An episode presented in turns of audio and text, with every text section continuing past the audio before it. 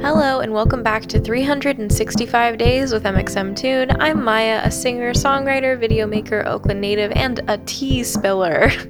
Quite literally. I'm also a huge fan of history. I love untold stories, gross facts, hidden secrets, anything weird, dark, and funky from the past. Each day, I'm going to share one of my favorite deep cuts with you, so let's take a look at today's story. It's 365 with MXMtoon. Every day, so don't leave too soon. I'm gonna teach you stuff, no, it won't be tough. Gonna go a year till you've had enough. It's 365 Today, in 1773, there was a tea party. Nope, not the kind where you eat scones, but you probably already know that. It was the Boston Tea Party, where rebels dumped tea into the sea to protest taxes on tea, among other items. The event took place at Griffin's Wharf in Boston, Massachusetts. The American colonists were upset that Britain continued to tax them on items imported from Britain, but they didn't have any representation in the government, hence the tagline No taxation without representation. The colonists dumped a whopping 342 chests of tea into the harbor. It was the first, but not the last, act of defiance towards the British from the frustrated colonists. Britain was taxing the colonists so much because the government was in serious debt, and their solution was to tax the colonizers to pay it back.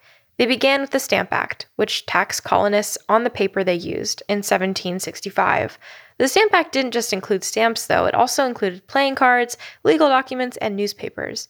Two years later, the Townshend Act started taxing even more random items like paint, glass, lead, and the infamous tea.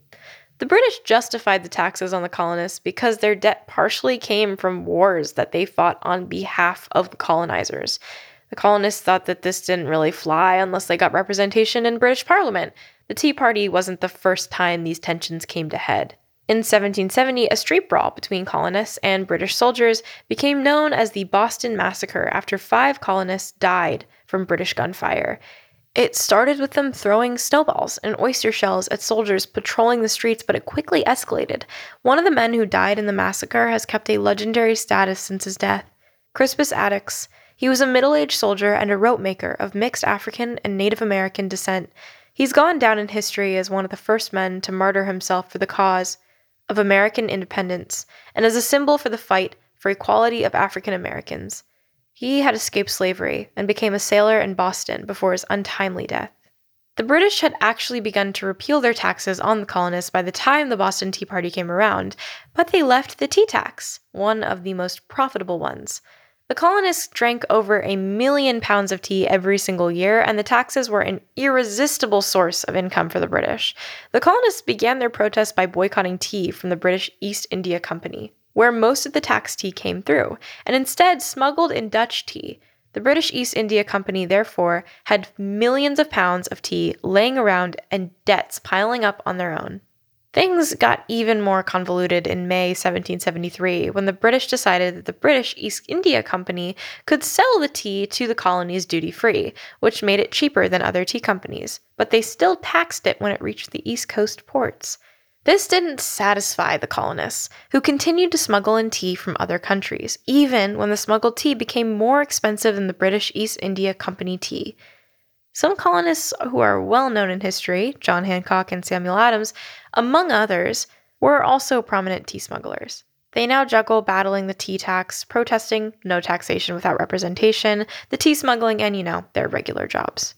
Adams and Hancock joined forces with Benedict Arnold, Patrick Henry, Paul Revere, and other local revolutionaries to form the Sons of Liberty, an official group dedicated to protesting taxation. They held meetings to plan how to fight against British rule and protested the arrival of British ships at Griffin's Wharf. On December 16, 1773, three British ships were docked in the harbor the Dartmouth, the Beaver, and the Eleanor. The Sons of Liberty organized thousands of colonists to wait at the wharf, and they voted to refuse to pay taxes on the tea arriving from the ships and to not allow it to be unloaded or stored. The ships refused to return to Britain and insisted that they should be able to unload the British wares. That night, members of the Sons of Liberty broke into the dock ships and dumped 342 chests of tea into the water. Emptying the tea into the harbor took about three hours. There was more than 90,000 pounds of tea in the chests.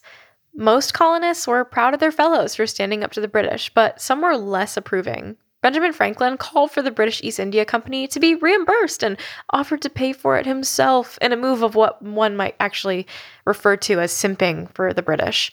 Stay tuned for a longer Benjamin Franklin story in the coming days.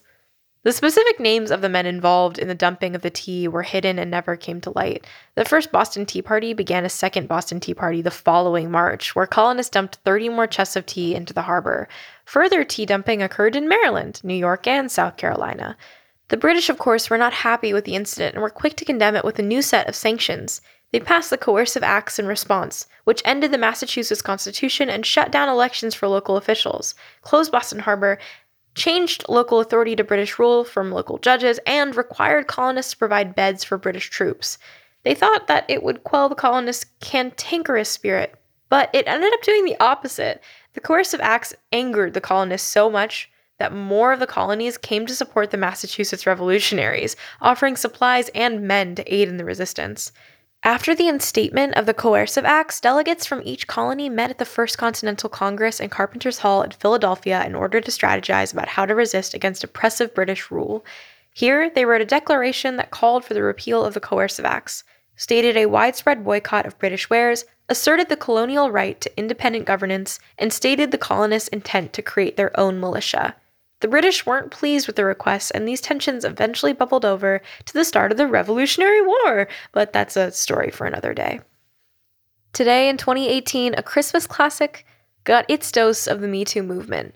Some radio stations decided to pull the song Baby It's Cold Outside from their holiday playlist. To be fair, the song is kind of cringe. The woman in the song is trying to tell the man that she wants to go home, but he coerces her into staying at his house because, well, baby, it's cold outside. The man pours the woman more drink even as she protests to go home. At one point, she even says, The answer is no, but he keeps pressuring her, which is definitely not great. But one radio station in Kentucky, WAKY, thought that pulling the song from stations was an overreaction, so of course they played the song continuously for two whole hours.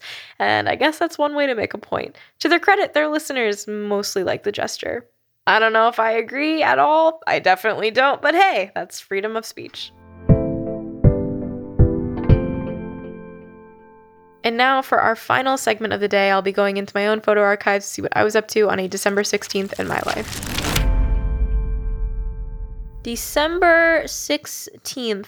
I did not do anything exciting on this day in my life. However, in 2019, I went out to get boba with my best friend Anna, and I went to get brunch with my best friends Natalie and Allie. So, if you consider that exciting, it was for me. I did two social engagements in one day, which is a big step for an introvert. I give myself a pat on the back for even attempting to do that. Go me. That's all for today. Thanks for coming back in time with me, and remember to subscribe wherever you listen to podcasts. Come back tomorrow for more stories from yesteryear.